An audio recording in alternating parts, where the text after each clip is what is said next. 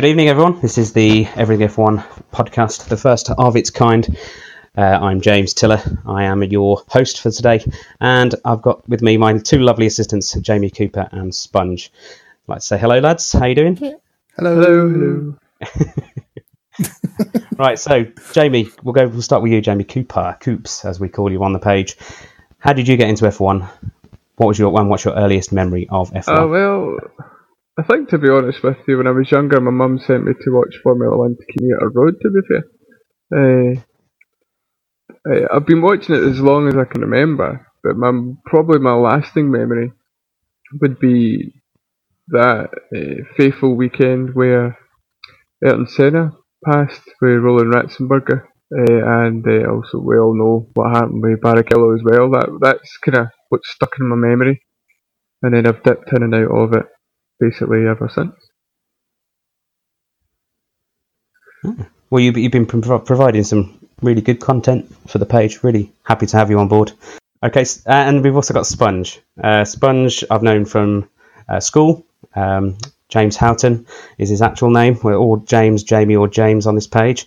Um, so, Sponge, give us a bit of information about how you got into F1. What's your earliest memory, and you know, just lay down the line. I, th- I, think my earliest memory that I can remember now, because considering that I forget everything like five minutes later, my earliest memory now, I think, is when my dad used to have like VHSs of the old Formula One season reviews, and it was like 88, 89, and 90. And then I really started to get into Formula One. Um, anybody who knows me, I, am an absolute Ayrton Senna nutcase. Um, worship the ground that he used to walk on. Um, a lot of my art is to do with um, Senna as well. Um, so yeah, that's that, they are my earliest memories. I think they're my best memories as well. To be honest with you, that's that's the kind of golden era for me. Them late eighties years, early nineties years towards when Senna passed. Definitely the golden mm. years for Williams. And you you remember that fateful day? I'm guessing. I'm watching that race. I do. I remember. I remember watching the news I remember Murray Walker talking when we were watching the race, and it was you could you could automatically tell that something really bad had happened because he went from commentating to really, really, you know, you you could tell in his voice that he knew that there was something really bad going down here. I think he was mm-hmm. the only mm-hmm. person in the world that could really have dealt with that moment the way it needed to be dealt with as well. Um, yeah, respectfully and kind of yeah, yeah absolutely. The, there was nobody else, and there hasn't ever been anybody in the world uh, in the world since that could have dealt with that like he did. Um, yeah, I mean, mm. ever since then, I've been a bit obsessed with Senna, um, on track, off track, everything. So yeah, he's a bit of an inspiration, a bit of an icon. Mm-hmm. Um, and they're, they're, yeah, they are the, the earliest times I remember. They were they were the, the better times of Formula One, I think. Yeah, no, they were, you know the glory days. I I'll, I'll, talk about my my earliest memory. Um, I never actually liked F1 when I was a kid. I used to I used to go to my you know my my, my dad's uh, parents um, for the for a Sunday dinner, and, and, it used to be on the telly in the background. And my dad was like, "Shh, shh, shh Formula One's on. We're watching the Formula One." And I'm like, "God, can we watch something interesting, or can we go and do something this?" Like, you know, I just didn't, I didn't understand the the fascination.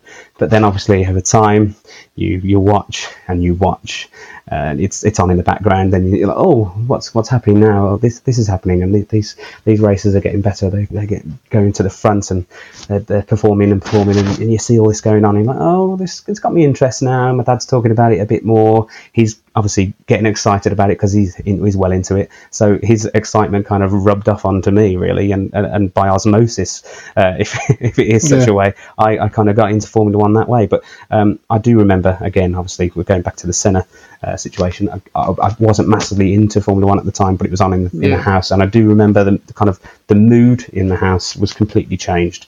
Yeah. Um, and obviously, you, you, just know that at that point there's something was something serious had happened um, with, with, and it obviously had. So yeah, so that's my earliest memory also uh, of Formula One. And, and, but now I'm I'm massively into Formula One. Um, uh, I like chatting to you guys uh, in our little admin chat. Um, and I created the page Everything F1 uh, a few years back, um, off the back of uh, I created a uh, a group, a page on Facebook because at the time McLaren were messing about with Jenson Button uh, Oh, and, yeah. not, and not giving him his seat. 2015, I think it was, um, Yeah. uh, and it, they, they kind of kept him hanging basically um, all over the winter break. And I just made a page saying, "Come on, McLaren, pull your finger out." and uh, and keep uh, Jenson Button on for next year. And I shared it.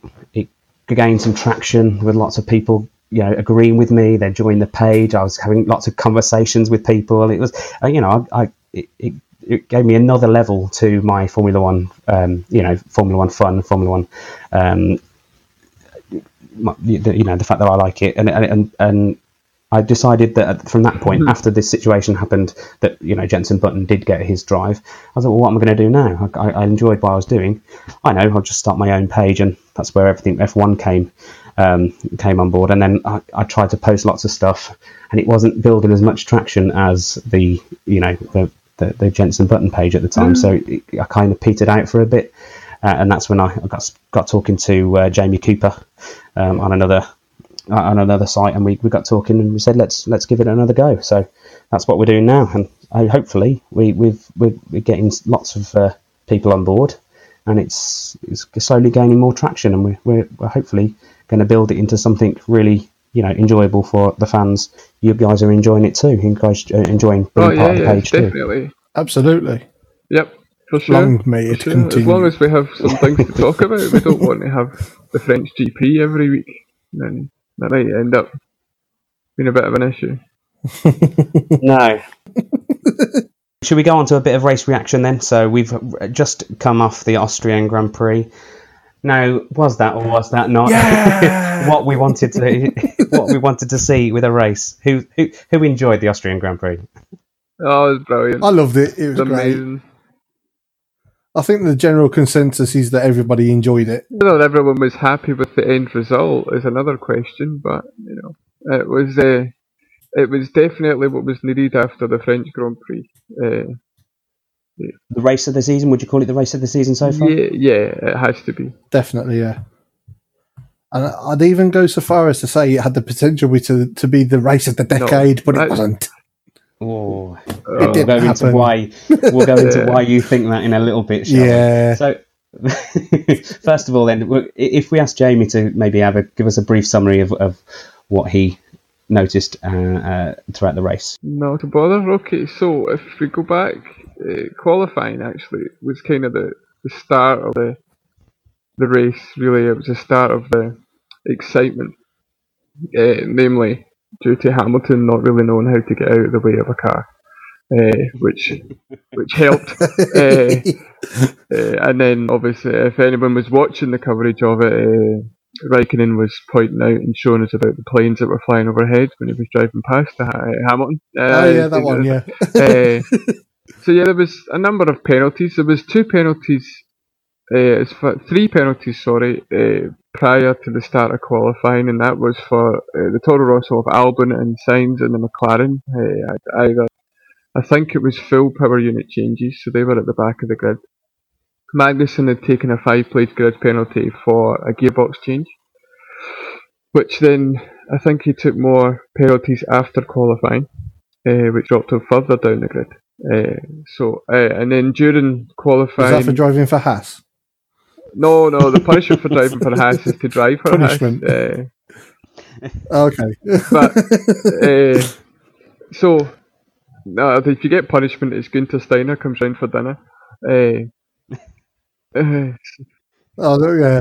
I know, I pay for that. To be fair. Uh, so qualified kind of the usual suspects dropped out in Q1. Yeah, your Williams drivers at the back, Force India, uh, sorry, Sports Pesa, Racing Point.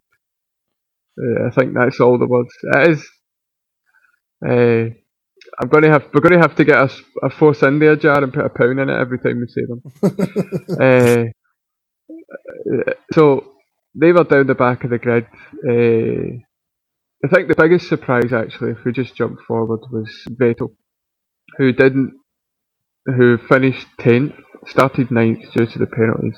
Uh, there was a problem with air escaping from the side of the Ferrari, uh, and they they stripped, they actually stripped the car back during uh, in Parc Ferme, but they were allowed. They didn't get any penalties because it was light for light replacements. They didn't replace it with new ones. It was a light for light component.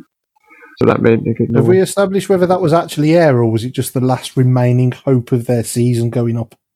I think going by the way that Vettel's been kind of behaving recently, it's his soul looking out the side of the car. To be honest, uh, he's just not looking like a man who really wants to be in Formula One anymore. So anyway, we'll move away from qualifying. It ended up with Leclerc taking first place and Verstappen in second, which uh, kind of Oh, got we you were all very at the, at excited the mouth when you realised that when you got the idea. It was a very was anybody else expecting to be picking up a front wing from the first corner? Uh, I was expecting the two of them to be nailed on into each other. To be fair, uh, Yeah, that's what I'm saying. Yeah, I was expecting Lando Norris to ride on into the distance and me jumping up and down in the living room and going, yeah, but that didn't happen. but uh, yeah, so Nearly did, but uh, we almost had a bit of an anticlimax at the start of the race when. Uh, see how I segued into that? The anti-stall kicked in for Red Bull. Verstappen, so he went from second to seventh by the time he got round the first corner. No, my Uh, heart dropped dropped when that happened. My heart, you know, you were expecting these two, you know, young up, upcomers to, to to get in, get at each other for the first few laps, and you're like, ugh, anti-stall, you, you know, so disappointed when that Well, we happened. we kind of have to be happy with anti-stall because the other option would have been to retire or caused a almighty smash in the, on the start finish Mm. and somebody pulled went straight into the back of him. So I suppose that was good. and he was just saving it for later. He knew what he was doing anyway. Uh, so uh, there was no crashes. I, I think actually this race there was no retirement actually. Uh, I think all twenty No, drivers no, finished eventually. Uh, Mhm. Not everybody done the full distance, but uh, I think we'll leave uh, Verstappen and the front of the grid just now. I want to go back. I want to have a look at some of the other kind of things that happened throughout the race. So uh, just purely because of it's McLaren, uh, we need to talk a wee bit about Carlos Sainz. I think he was a driver of the day. To be honest, he's been a driver reborn since he's like got got rid of Red Bull. Uh, uh, starting the way back at the back of the grid, finishing in an amazing eighth place. Uh, he just that McLaren car is just I don't know what they've done in the past few races, but I agree. Yeah, he was. Uh, I, I, did anybody else spot what happened when the, the leaders were coming through No. towards the end? though? No, go on, tell us. he was catching Gasly, hunting Gasly down, uh, and Mhm. I was thinking, you know, it was going to be a sixth and seventh for McLaren, and then the leaders went past him, and all of a sudden he drops about eight seconds behind. And I've, I've not even, I've not seen one report. I haven't seen one comment. I just wondered if you, whether either of you had seen it. yeah, to be fair, I never know. No, well, the only thing I could think of maybe he took a trip or something like that off off the track and round Yeah. round some kind of thing, but I didn't see anything of note. No, I'm, I'm, it's a mystery. It's a mystery. Maybe maybe he was uh, saving his engine or turning down. Maybe they had overheating issues or something. like that. It was- Possibly, it was, a hot hot day, really hot day. Yeah, I've not, I've not seen anything. I've not seen anything since either. You know, it's, like you say, it must have been a procedure kind of thing where they've, you know, understood that they can't really do any more, and they've just got, you know, just basically sat back. But I, was- I was worried that um, that Raikkonen was going to overtake Sainz at one point. To be honest with you, and I was I was worried that it, the same had happened to him that had happened to Norris the week before. So, yeah, Yeah, but all Mm. all is well. The team Yeah. did well. yeah.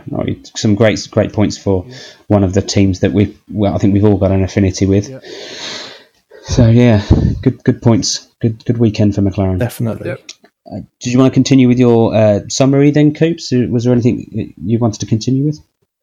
Well, if we go to the opposite end of the spectrum for it all, then if you look at Haas, uh, qualifying started off well uh, for Magnussen at least, getting him getting the fifth fastest time, uh, but he just didn't have the race pace at all. To the point where he was actually beaten by Russell in the Williams.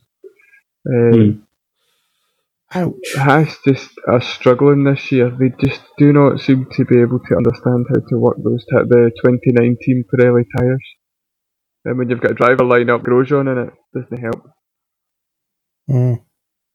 we were we were all so excited in pre-season testing. I remember that chat. We were like, "Oh yeah, Haas are going to be up there. Yeah. Haas are going to be." Well, and I think You know, uh, one of the teams were, challenging. Haas were up there at the expense of McLaren uh, as well. Uh, but I, I just think, I mean, I don't know whether it's part of the fact that Haas, because they outsource a lot of things, like Dallara make the the chassis. They buy a lot of components from Ferrari. Is it that they've made a bad car and they just Mm. cannot get it fixed because they've got to go outside to do it? Well, you can you can have as many good parts as you want. Uh, if you don't know how to put them together properly and make them work, you're not going to have a good, very good car, are you? You know, you could you could have, you know, if, if they're not all working together, those those people that are making the parts, you know, it's, Yeah. if you if you understand what I'm trying to say there, you you could have the best parts in the world, but if they're not designed to work with each other from a different company, it's not it's not going to not going to be going to give you the results that you. If only they had a decent energy drink to give everybody a little bit more poke. Yeah, I think they, Wait they a never. had- second. as I wrote, as I said in the review, actually, they didn't have any pace, and I think that's because the pace was a way to try and find a can of rich energy. Uh, I can't find it, uh, but I think fundamentally, what's Hmm. So here's a question for you. Here's here's a question for you. How long is Gene Haas going to stick at it? Oh, he'll he gonna- stick at it for a while.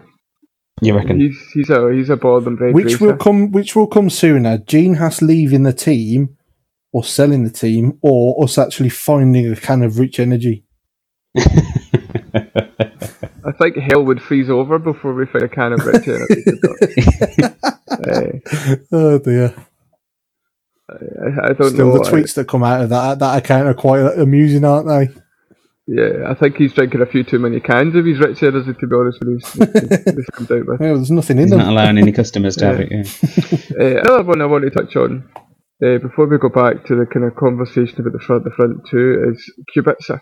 Now, uh, as I've wrote in the review, the driver, Driver of the, day, yes, which was promptly announced today that it was a technical error and it was actually Verstappen who was the driver of the day. Uh, okay, I think that was just done. Bec- yeah, that was fake news. I think they just. Uh, I think they just decided to give Verstappen it because they knew something was wrong with Kubica getting driver of the day. Now he finished three laps down. Mm. No other driver finished three laps down. Uh, with his He's in a fastest lap being a one, own. yep, a one minute ten nine six four was his fastest lap. George Russell's fastest lap was a one minute nine nine two six. Uh, and in Formula One terms, that's just not good enough. No, I'm I'm really really scared for for Williams. Um, I'm really worried about you know what's going to happen with them. I you see, I mean, I- if you watch that Netflix documentary, and they were going on about Oh we- yeah, we, we Drive will never become never become never become a, a um oh what, what what's the a word B for it? Team. be a B team. We wouldn't be a B team for, for anyone. Um, we're going to try and try and try to, to keep ourselves. But from the way they're performing, I can't see them any other way for them at the moment. Uh, I, I hope to be proven wrong. I really do because I really have an admiration for you know that whole team. Um, such uh, you know they've, they've such a, a, a great history um, of, of comp- competing at the front uh, of lots of many Formula One championships to, to, to be in the position that they are currently is it's really upsetting as a as a British Formula One fan. I don't know if, if you guys agree. Oh yeah, definitely. Uh, yeah, I, I, I think it's one of them things where I think they they lost a lot when they got rid of well, not got rid of, but when they lost Bottas. Hmm. Um, letting Massa go as well, and then calling him back. I think I don't know. Paddy Lowe, maybe that didn't work out properly.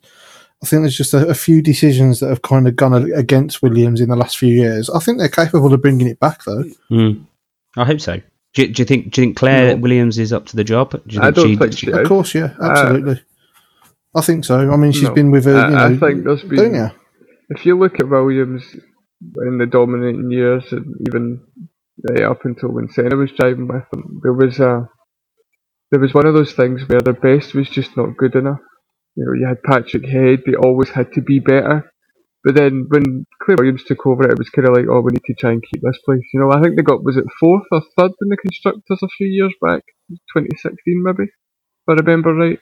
Yeah, they did. They did. They finished strongly, didn't They they? did finish strong, and then it's kind of like, oh, we need to try and keep that. We don't want to fall back, and it's like that's not how Williams talk. There seems to be a kind of accepting where they are, which was never the culture of Williams before. Now, I'm not saying it's necessarily all Claire Williams' fault, but she's de facto running the team. So, doing they've tried to bring Patrick Mm. Head back, but I don't think he could do anything with what they've got out on the track just now. Uh, there's a fundamental issue with that car, and there's I think what they've got out on the track though is going to take a few years to sort out. Isn't Yeah. it? You know, it's not a not an overnight fix. A little bit like McLaren, but McLaren have proved that they can come Mm. back. Oh yeah, but they've had a, they've had a few seasons. They've, they've had what, three three or four seasons uh, right yeah, at the back of the absolutely. grid. Yeah, but Uh, they've still but, proved that they can with come Mc- back. You know, it is Mhm. possible to do it, and they don't. but McLaren have Yeah. got a massive pit of money uh, that that the Williams just Yeah. don't have. They need some they need some sponsorship and they need some uh, a driver that can you know get ring the absolute maximum out of put Alonso you in the what, car and what see what dog of a car they've got. Oh, Pastor Maldonado, bring him back, get him in Oh the seat. dear. Pastor Maldonado, right? Do you know who I really like? Kamui Kobayashi. They need to get Kamui Kobayashi. Is that just so that you can say the words Kamui Kobayashi over and over say- again? I can't say it, but Kamikaze Ko- Kobayashi was he was, Kamikaze Kobayashi, I love it. he, he was he was brilliant. He- you know, he was very entertaining. He might not have came you know high up the high up the rankings, but he he was always entertaining. Although you know they could get they, they could get fan. they could get I like first it. and second if they put Kobayashi and Maldonado in the cars because everybody else will drive it the way. What would you call that though? Would you, would you call that Cobanado or or Maldanashi?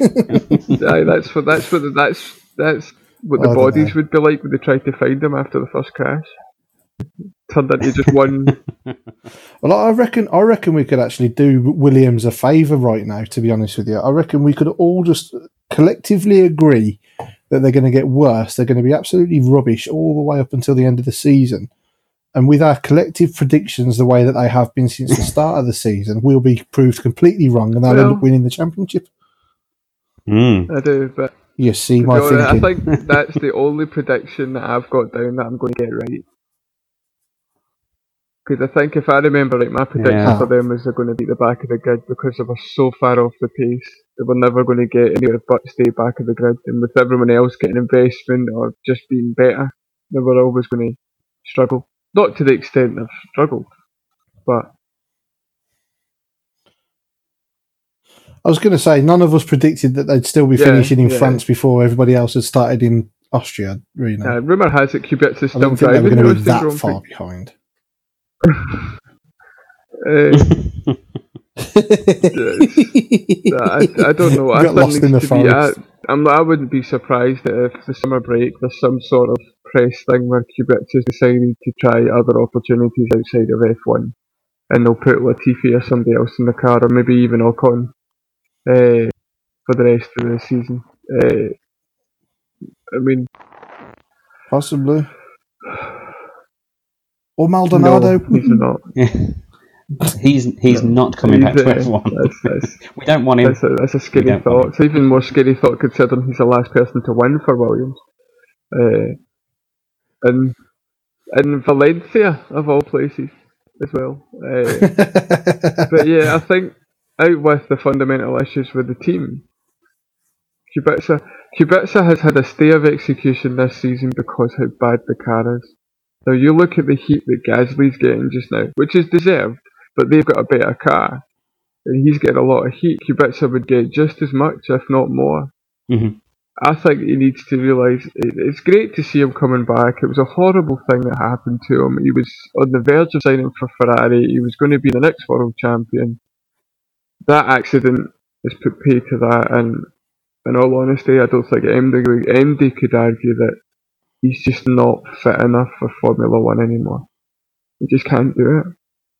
No, he's not up to the greatness that he that he was once before.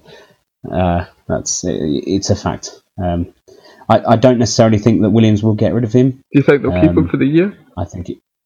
No, I think that. Well, they've, they've got other races, but they've got the the same car. You know, they, I think they'll probably just Let's be honest, they can't afford to buy anybody out of their contract, can they? At the end of the day, they might get get a bit a bit of money for Ocon if from Mercedes, maybe maybe a bit of. Maybe. And I think yeah, Toto Wolff would engineer Parachute. something I- to I- get Ocon a race seat this season if it was to appear. Oh yeah, Uh, but yeah, I think the Kubica experiment is, uh, for me, it's failed. I think it's it's becoming more and more an embarrassment. You know, we know the volumes are slow. We know they're going to stay at the back of the grid. But when you've got George Russell a second ahead of his fastest lap of Kubica, he's three laps down. You know, I think in Monaco, a race, George Russell started from the pits and still managed to pass him in the lap. You know, it's just it's it's embarrassing uh, Mm. for him. It's embarrassing. It's embarrassing to see Williams where they are. In all honesty.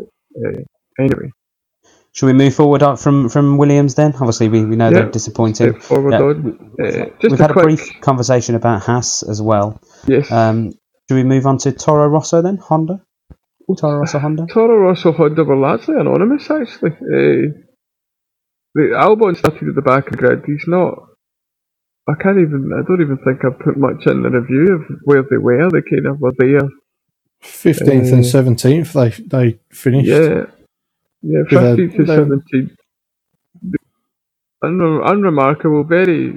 They've, Toro Rosso have kind of went backwards a wee bit. Albon was looking like the real deal. Kvyat is, is what what we on Kvyat 3.0 or something. I don't know. I mean, how many times he's been in Red Bull and Toro Rosso. Uh, but the, Well, Toro Rosso have given him three chances, haven't they? he's been in the Red Bull seat at least once. can't. You, you can't. You can't say that they haven't given him a chance. he should probably have got the seat before Gasly, to be honest. Uh, but and again, uh, if we move, I mean, there's not much to say about Toro Rosso. And again, it's the same for Renault. They've done nothing at the race at the weekend. They were they were down kicking about with the Toro Rossos at the end up. There's a fundamental issue with that car. They should not be as a manufacturer's team so far back. Uh, and then you look at how well McLaren have done with the same power unit. Yeah, and you've got Ricciardo in a Renault. You know, they should be up there. They should be best of the rest with the budget they've got. Mm, Eh, so there's, I'm not sure how Ricciardo's feeling about Verstappen winning the race and him finishing in the teens.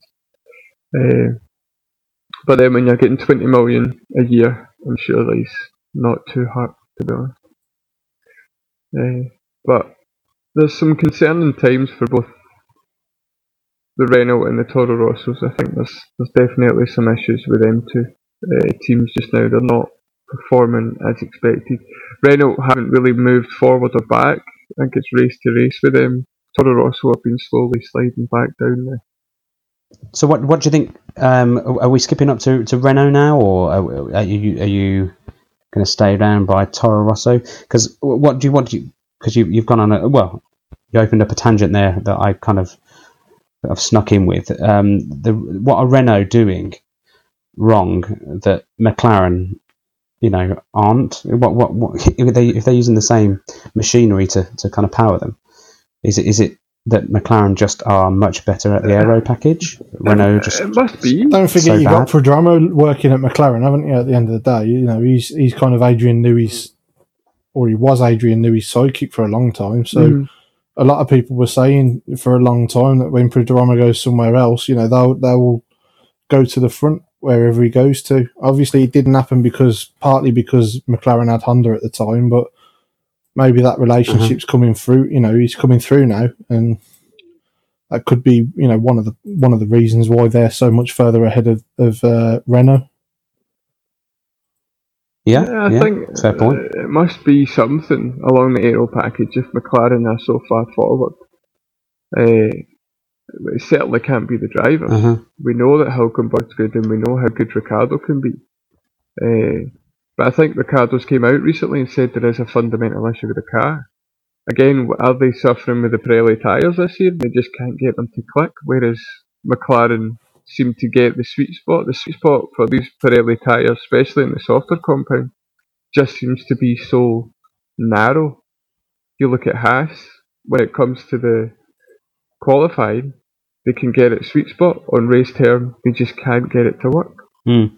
Uh, so maybe it is that. I don't think the new spec Renault engine is quite as good as maybe it's put out because I don't think the McLarens had the new race spec, the new spec uh, Renault engine. Uh, I think only Ricciardo had. I know they bought a new aero package, didn't they, to Austria? Austria. So, Well, maybe, maybe- that's worked then. Uh, or was it the French that they bought it to? I don't. It was one of the, the last two races. So maybe that's really given them the boost that they required over the Works Renault team. yeah, I think Renault need to, for the remainder of the season, they need to try and beat McLaren because they're, you know, being the manufacturer. Uh, Mhm. And then, because I think they said within five years they want to be fighting for championships. Well, you know, that's not going to happen on this. Uh, maybe they've just, I think that they te- they maybe they just blew the budget on Ricciardo's, uh, uh, Ricciardo, salary. yeah, I was just about to say that, yeah. well, they got him off o- uh, over on the premise that it was going to be something similar to Lewis Hamilton when he left McLaren. Kind of, oh, don't come for now, come for the you know the new regulations in 2021. So he's just got to sit there and, and, and race kind of mid mid pack for, for two years and wait until the the new the new uh, regulations come into force uh, in 2021. I think one thing's for sure about Renault is that they will come good. You know that Yeah. that little that little outfit from Enstone when it started as Toleman, you know, it's gone all the way through. They're Renault again now, and I think one thing is always for sure is it's one of the um, it's one of the teams that you always look at and think, you know what, they're punching so far above their weight, you know, compared to what the, the bigger teams have got. Um, Mm. You know, maybe this season they, you know, they're struggling a little bit on one side or another. Do I seem to remember somebody leaving as well for um, an F1 role, or was it the other way around? Left from an F1 role and then joined one of the teams or something? And they said it was you're right. Renault. But I think that Maybe was I'm that was something from the FIA because wrong, a lot of the teams weren't happy about it because he had access to everybody's technical Ah, right, okay. information and then moved to a team. Yeah, Uh, so there's that. I think was it, that's when yeah. they start hitting out with gardening leave because I Yeah. think he got gardening leave, but it wasn't as much as the teams. Uh, I can't remember the guy's name, but I do remember them talking about it. Uh, Mm. yeah. I think but Renault have always Mm. been at the front. they they will come good again. They they are one of my favourite teams. You know, Oh yeah, yeah. yeah, They've got the money, haven't they? Let's be honest. yeah. But like I say, you know, even even without the money, they've got they've got the right people there. They've got good people working for them, and they've got you know, they they always have had that. They've had the kind of um, they've had the nous to be able to to work with what they've got, and they've always done really well. So nothing to suggest that they won't be back at the front before long. hmm Okay, well, if we leave Renault aside, then the next couple of teams we want to kind of chat about where are Mercedes. Now, this is probably the biggest surprise out with everything else that Mercedes looked very vulnerable this weekend. They just, you know, going from Hamilton making that bizarre kind of mistake with Raikkonen and to them just not being able to keep the car cool. That was the fundamental issue with them this year, with this, uh, not this year, this uh, race, that they just they done as much as they could to get the car to keep the car cool, and they just couldn't do it. So they were managing the components in the car pretty much from the get go. Mm. Uh, they were kind of lucky to get the get the points that they got. Third for uh, Bottas and fifth. But let's be honest. Let's be honest. It, it, it's race specific. They're going to be back at the front next next race. Um, oh, they're never going to be away from the front. Yeah, yeah, you it, know- it completely. Basically, I think it was to do with altitude, the heat of the actual, uh, you know, temperature in the country at the time. hmm um, all those things. That I think what they are, they're on an absolute limit at the other tracks And because they're at that absolute limit at, that, at the other tracks, when they came to this one and it was hotter and it was, you know, the altitude and less less air to go into the, you know, to cool the car, all, all those sorts of things, I think that's just tipped them over the edge and, and, and that's when they've gone into the management mode. So I, I really, you know, I don't, we, we've got no worries about uh, Mercedes at all. No. Um, very much, very much track specific um, problems um, to do with that car. Yeah, I think uh, yeah, you're right. I mean, if we go to Silverstone and it's the same issue, then we can start having discussions about what's going on here.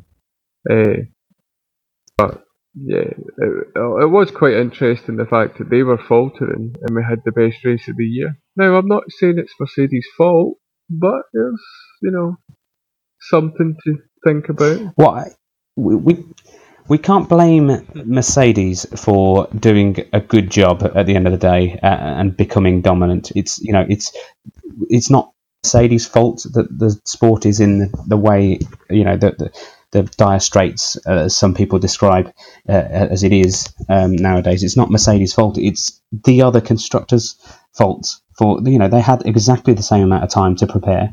They've got exactly the same set of regulations. Um, it's just them their fault for not creating a car that equals the Mercedes. That, that in my mind, obviously, it's not fun. It's not not entertaining every single race. You know, i.e. the French Grand French Grand Prix because it was you know they, they got to the front and just just drove away. But you know, it's it's not Mercedes' fault. It's everyone else's fault, or the regulations' yeah. fault, uh, as it were. I think. Um, I don't know what your opinions are on that.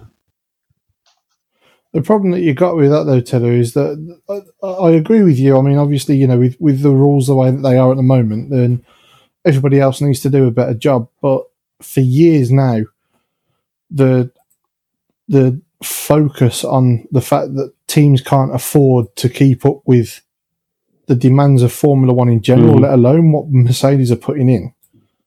Um, I, I think my, my overriding feeling at the moment is a lot of people say that it's not Mercedes' fault that they're you know that they're out front. I actually I, I, try and look at everything you know as balanced as I can from one side of the fence, and then look at it from the other side of the fence as well, and then kind of make my mind up as to where I kind of sit on it. And at the moment, you've got you've got a sport where the you know the, the regulators of that sport being the FIA go to the teams and say these are the you know these are the proposals that we want to put to you. What do you think? And there's a fundamental issue there whereby the likes of mercedes and ferrari and red bull at the front maybe a little bit less so red bull at the moment because they're not at the front. Mm-hmm. they're, they're chasing the, the front too. But certainly from mercedes and ferrari's point of view you've got ferrari who have got their um, you know their heritage bonuses that they have and all this that and the other. Their special veto on mercedes any... that are at the front Exactly. You've got Mercedes that are at the front that can spend as much money as they want to to keep there. And then, you know, the, the, the FIA go to them and say, Are you happy with these regulations? Now, if that was your business and that was gonna that was gonna um, undermine your dominance that you use to sell mm-hmm. cars, that you use to promote your product and this, that, and the other, that you've put hundreds of millions of pounds towards, you're not going to turn around and say, "Yeah, okay, then that's not, that's fine." Mm-hmm. You're going yeah. to look after your own interests, which is what they do. Ferrari, how many times do Ferrari turn around and say, uh, "We're going to leave F1 if you change this"? And you, you get to a stage where it's like, you know what? If you want to go, go. Ferrari need Formula One, and Formula One need Ferrari. But what what the sport doesn't need is the teams dictating the rules because it'll never ever mm. change. And that's what that's where it is at the moment. So I do agree with you to a certain extent, whereby under the current rules, you can't blame Mercedes for doing a better job than anybody else, albeit on a much much higher budget. What you can blame them for is for the fact that them and other teams as well. I'm not saying that it's only them, but as long as you as long as you give the decisions to the teams, it will never change because the teams at the front have more political um, yeah. weight than any of the, the, the teams that are chasing them. It's as simple as that in my mind. You know, you're never going to go forward if you keep asking the teams if they're okay with the rules because they won't. What you know, what one one what a set of rules does is it will divide you know the, the the teams that are doing well from it from the teams that are not doing well. So if you give a team a veto, you're never going to go anywhere. You're never going to get anywhere forward. I think you kind of you kind of touched on it because I just you were you made a lot of comments when I wrote the review out for the French Grand Prix. A lot of that was what they're saying. They've postponed the 21, 2021 regulations till October because they haven't they haven't got a consensus. And how many other sporting extravaganzas do you have where the the governing body go Yeah. to the people participants and say right Yeah. what what rules do you want? Then that's like going to. It shouldn't happen. Uh, they tried to bring in a salary cap. The bigger teams went, no, we don't like it. So they've got a salary Exactly, cap mate. idea, It- but it then doesn't it's happen, does exclusions. it? So driver salaries aren't part of the driver cap. This is not part of the budget cap. Uh, that's still part of it. So you know, there's so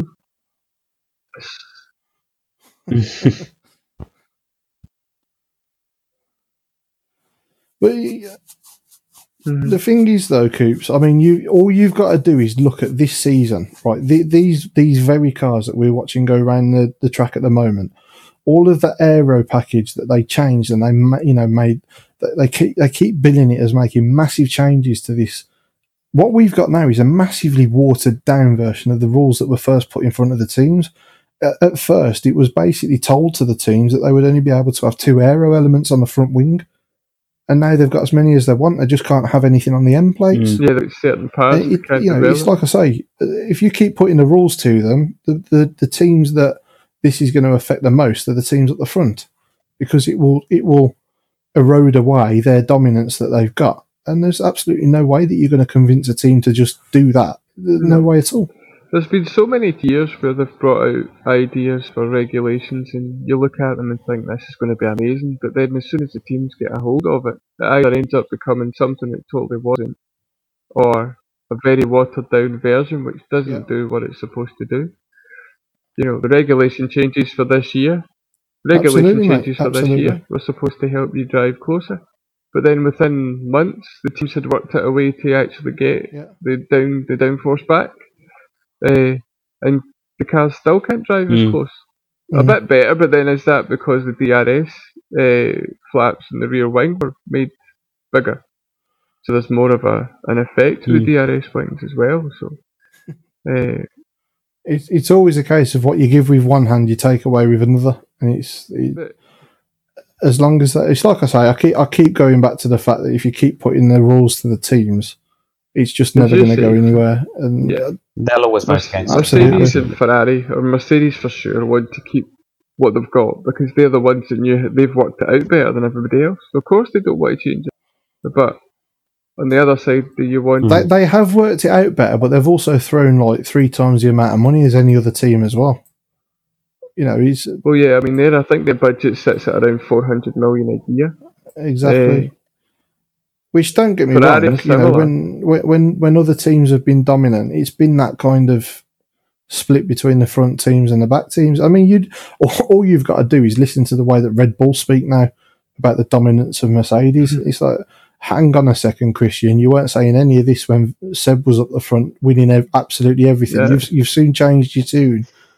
You know what I mean? So it's uh, I don't know. I, Yeah, yeah, it's it's, it's just I mean- frustrating at the moment. I think.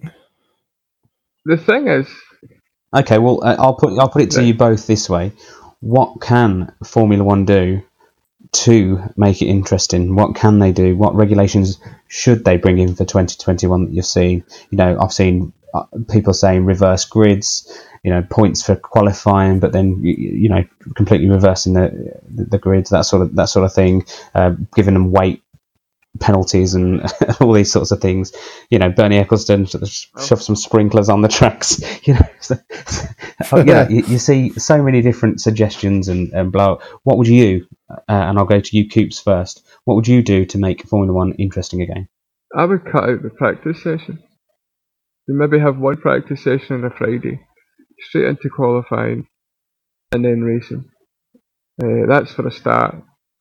Uh, you know, the, the, the I don't like all this stuff about artificially changing it, reverse reverse grids, and I think the British touring cars. One of the races, somebody picks a a, a ping pong ball at a bowl and that's who gets pole position. You know, I don't like all that stuff. But that just doesn't and there are tracks that it just wouldn't Uh, it wouldn't work at like you, you know for um, Monte Carlo for example for example you, you just wouldn't work because you wouldn't have anyone trying to qualify first on that race because they wouldn't get the 25 have a chance for the 25 points because they can't just overtake you shouldn't them. have Monte Carlo. See with the cars, this how long they are. I mean, I think I shared the picture of a, a 2008 Renault on our page uh, compared to this year's Mm. Renault, and it's amazing how much longer they are. Monaco is not a race; it's a procession. It's, uh, yeah and it has been for a number of years. but they won't dro- Eh. they won't drop the crown in the jewel they would never drop the crown in the jewel the jewel in the crown They won't. There's too much money involved in that one. Uh, but you know, there, there's a fine balance in it because I like I try and keep an eye on IndyCar and try and watch it when I can. The IndyCar is a spec series. It always has been, uh, and that's fine. Uh, Formula One for me is not a spec series and should never be. That's one of that's one of the things I like about it. It's the innovation and Mhm. and I think the fact that there is so much innovation, there's always going to be a team or maybe two teams. If you take away the budget, there's always going to be a couple of teams that are going to dominate the sport. It's it's there. You can see it in the records. You had the Ferraris with Schumacher. You had the Williams. You had, I think it was the year. I think it's Williams in '92 that won every race. Mhm. It's the racing just needs to be closer. You just it's this it's working out a way to, like in whatever way they do it, whether it's the aerodynamics, whether you limit what you can actually develop and how many times you can develop throughout the year. You know, Mhm. we all remember the times where they had three engines in three days. Uh, you know, they've limited all that. I think they need to. They can't reduce the amount of engines they get now because you're going to have a lot of possession races where they just drive around to save the engine. Uh, Mm. or you're going to get a second half of the season where half the teams are. But not a couple of years ago where Stroll ended up first because just about everybody took a penalty because they changed the they changed they, they changed things in the car. Uh, yeah so it is a difficult one uh, to change, but you know you want to keep the innovation Okay, well- Formula One for the minimum. Yeah, definitely. I, I, I agree with that. I, you know, it's the pinnacle of motorsport. It's got it's it's got to be there to push the boundaries and, uh, and and bring new things in. And they do also introduce those things into our modern road cars as well. Um, I'm going to ask the same question uh, to Sponge now. Um, what would you do? How, how do you make Formula One exciting again? Not barring you know the race that we've just seen in Austria because we thought that we all thought that was fantastic. How do we make it fantastic every single race?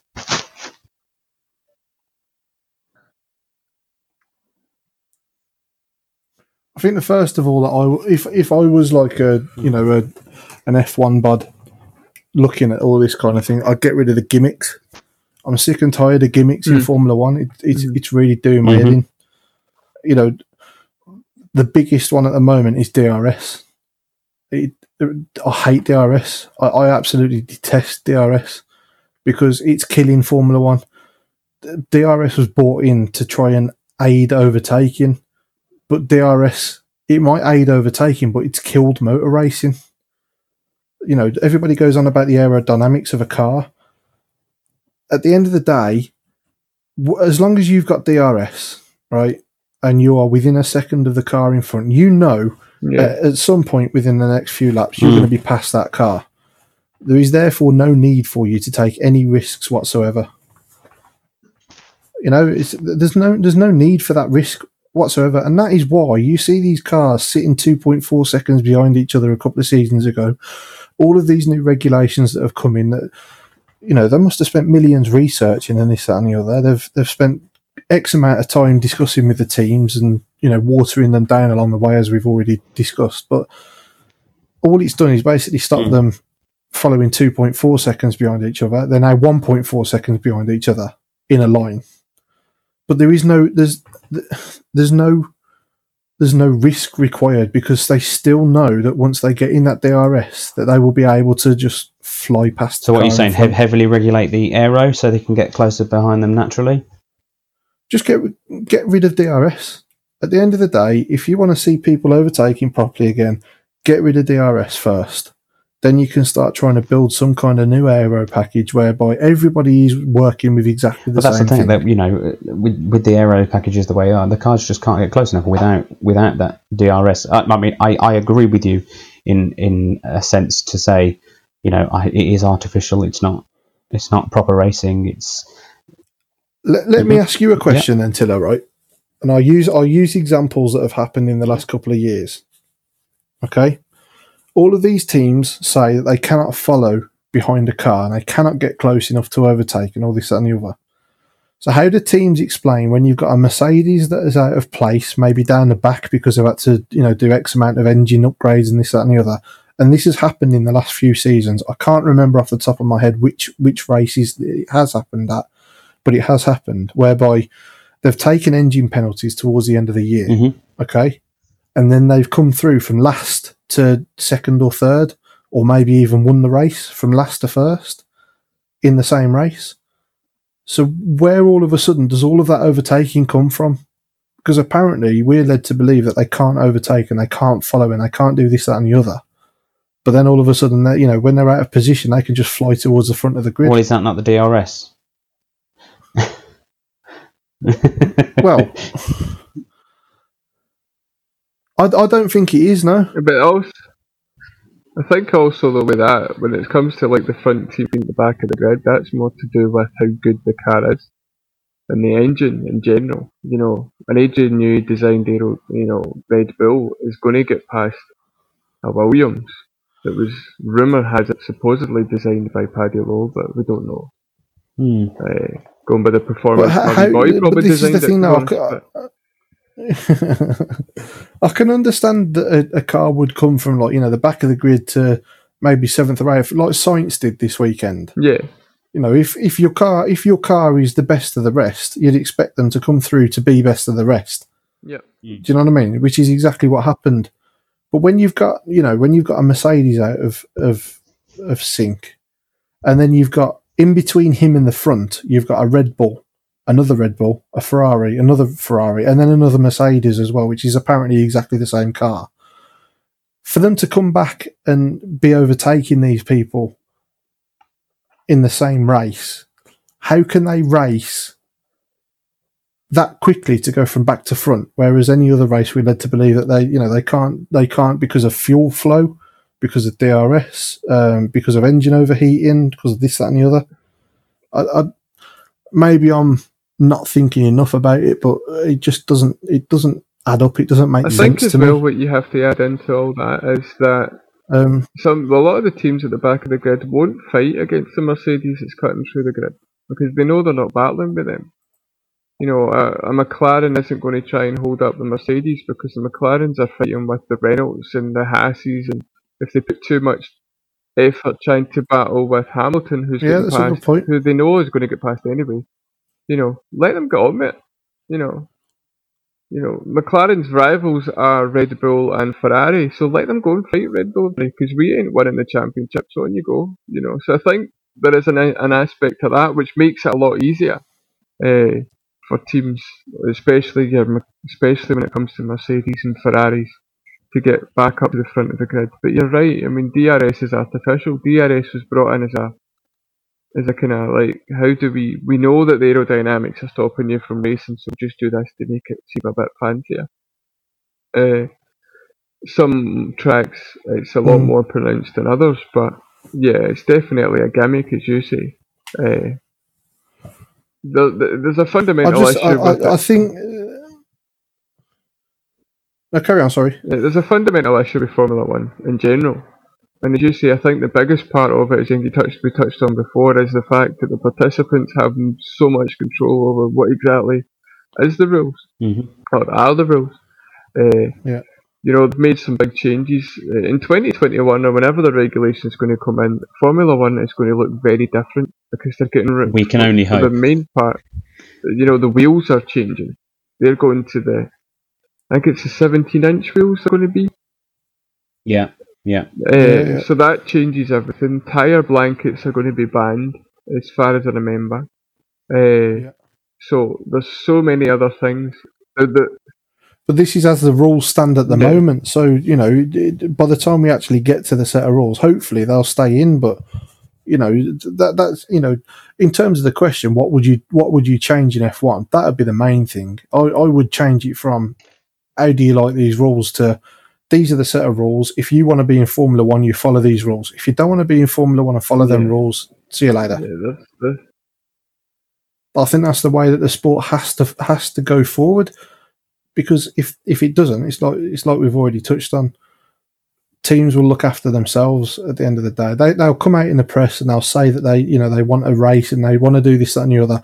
They don't. They want to protect the brand. They Yeah. want to protect what they're Mhm. selling. They don't. They don't care whether anybody else is struggling to keep up with you know the four hundred million quid that they're spending and you know the, the one point two seconds a lap quicker that they are as a result of it they want to protect that, and uh, that that's why I say you know I think the biggest thing I'd, I'd, I'd get get rid of the gimmicks, go back to the basics. I would even turn around and say let's standardise some parts, and I think Martin Brundle touched on this a few weeks ago. He said, "Why why do why is it so important that teams make their own gearboxes? We don't see them gearboxes." Mm. You know what I mean? It's like it, it, not, it's, it's it's not as important now because you've got they're limited as well, so it's not Yeah. as important. I think they're they're changing. I think the transmission. There's certain extra parts that are going to be more, uh, more stock. Yeah. But I think what we need to make sure is we don't do IndyCar where it's a case of here's your engine, here's your chassis, now go and drive because that's Yeah. that is what IndyCar is. They they're not you're not allowed to touch it other than change a wee bit of downforce. Take, take, some, take some air out of your tyres. Eh, this, that, and the other, yeah. Here- Here's a Uh, question for you, then, lads. Right, here's a question for you: Would you bring back traction control? No.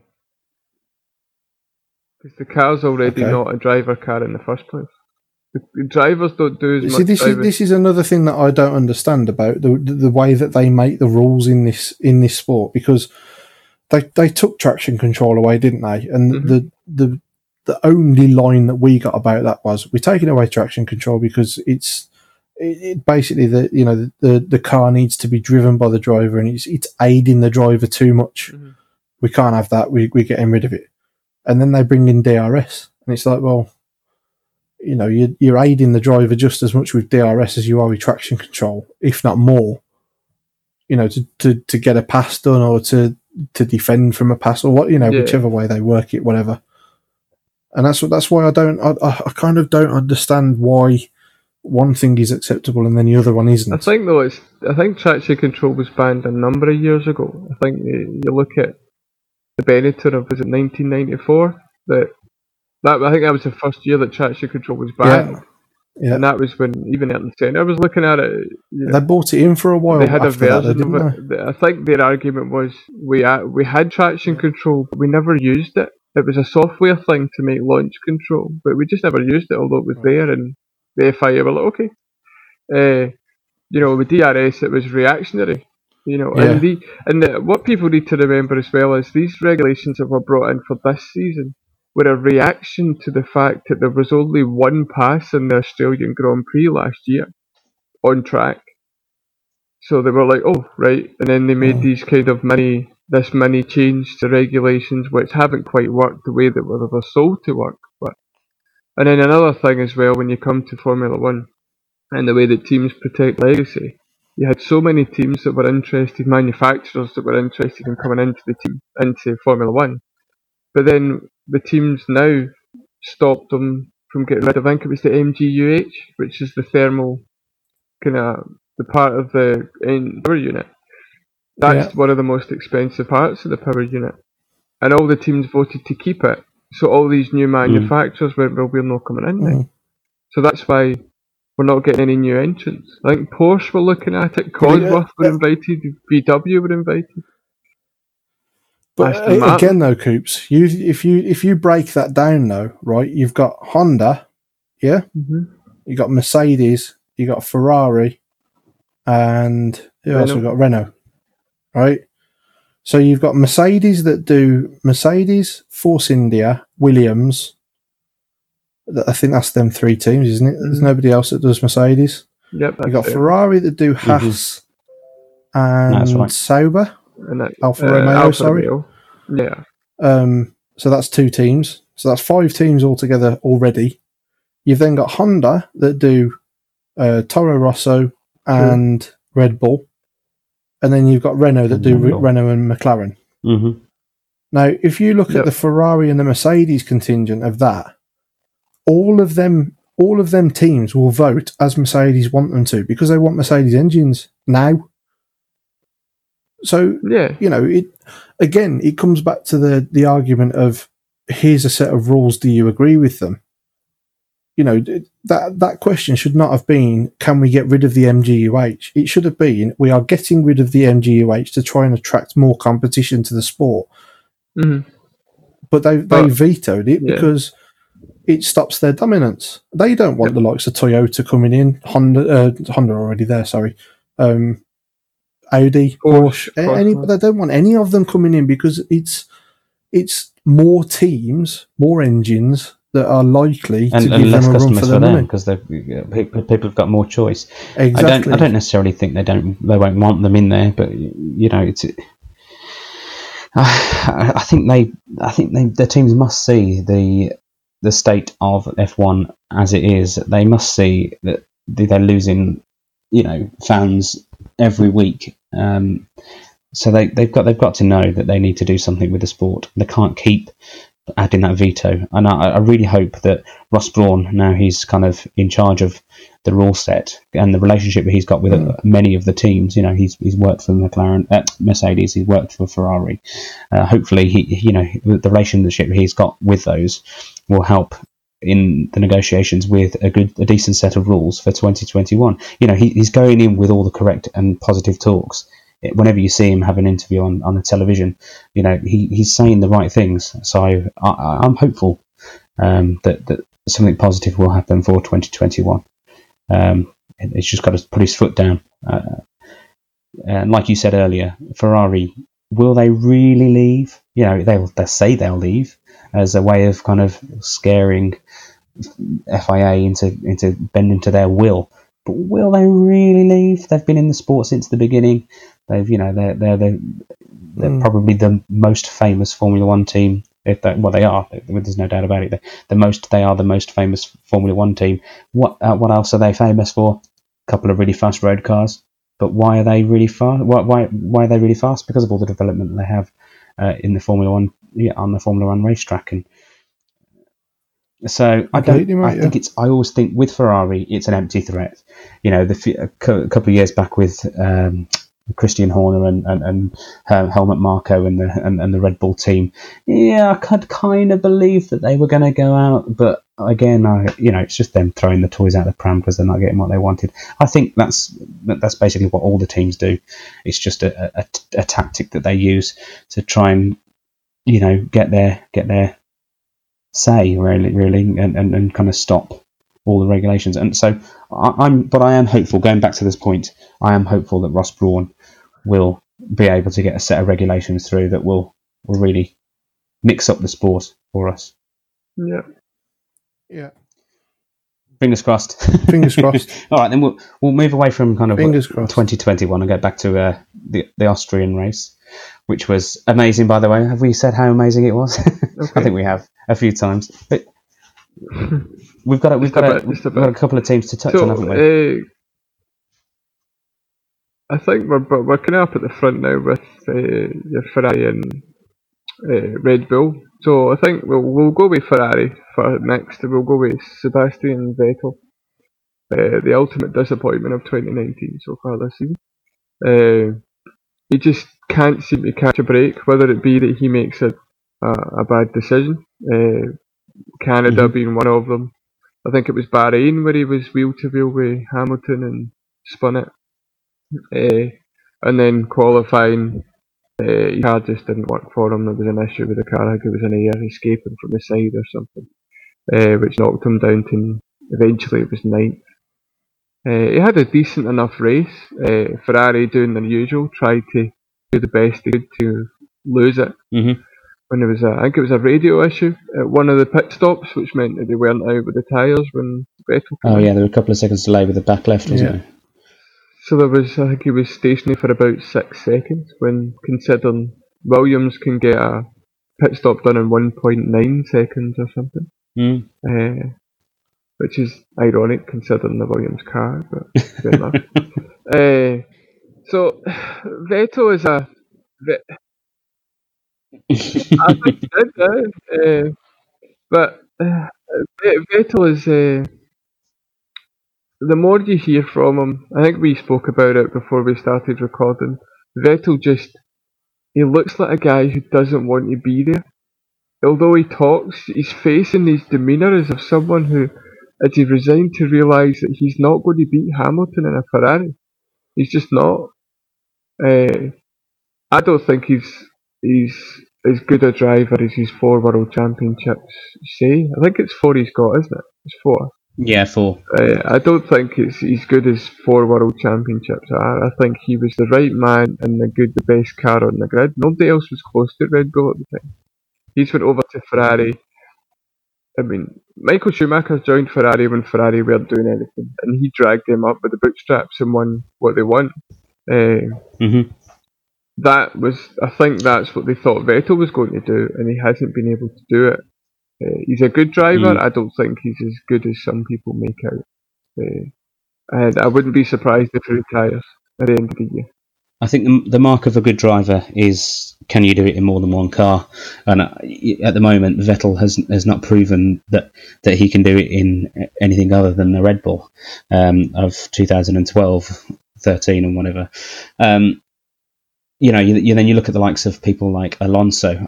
Alonso, he must have the worst track record for making decisions uh, of any Formula One driver. Um, he he did well in the Ferrari as well as could be expected. He would take the crap of the car um, and bring it to the front mm. as, as far as he could, um, and that's just that's just a testament to how good he is as a driver. He you know got the McLaren that was let's face it the worst car that they've probably produced in their in their history, and he got, he got it you know, he didn't get points all the time, but he, he got yeah. the best out of it as, that he could at the time. You know, he, he won he won in the Renault, um, which again it wasn't it wasn't it wasn't the best car in both of those seasons that he won, but he does he does the best that he can with the machinery that he's got, uh, and, and I don't think Vettel has that same.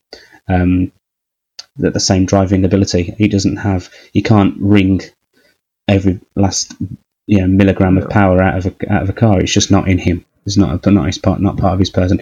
Uh, I don't know about that. I mean, he, he was consistently quicker than Raikkonen last year, wasn't he? And the year before that, actually. How old Raikkonen again?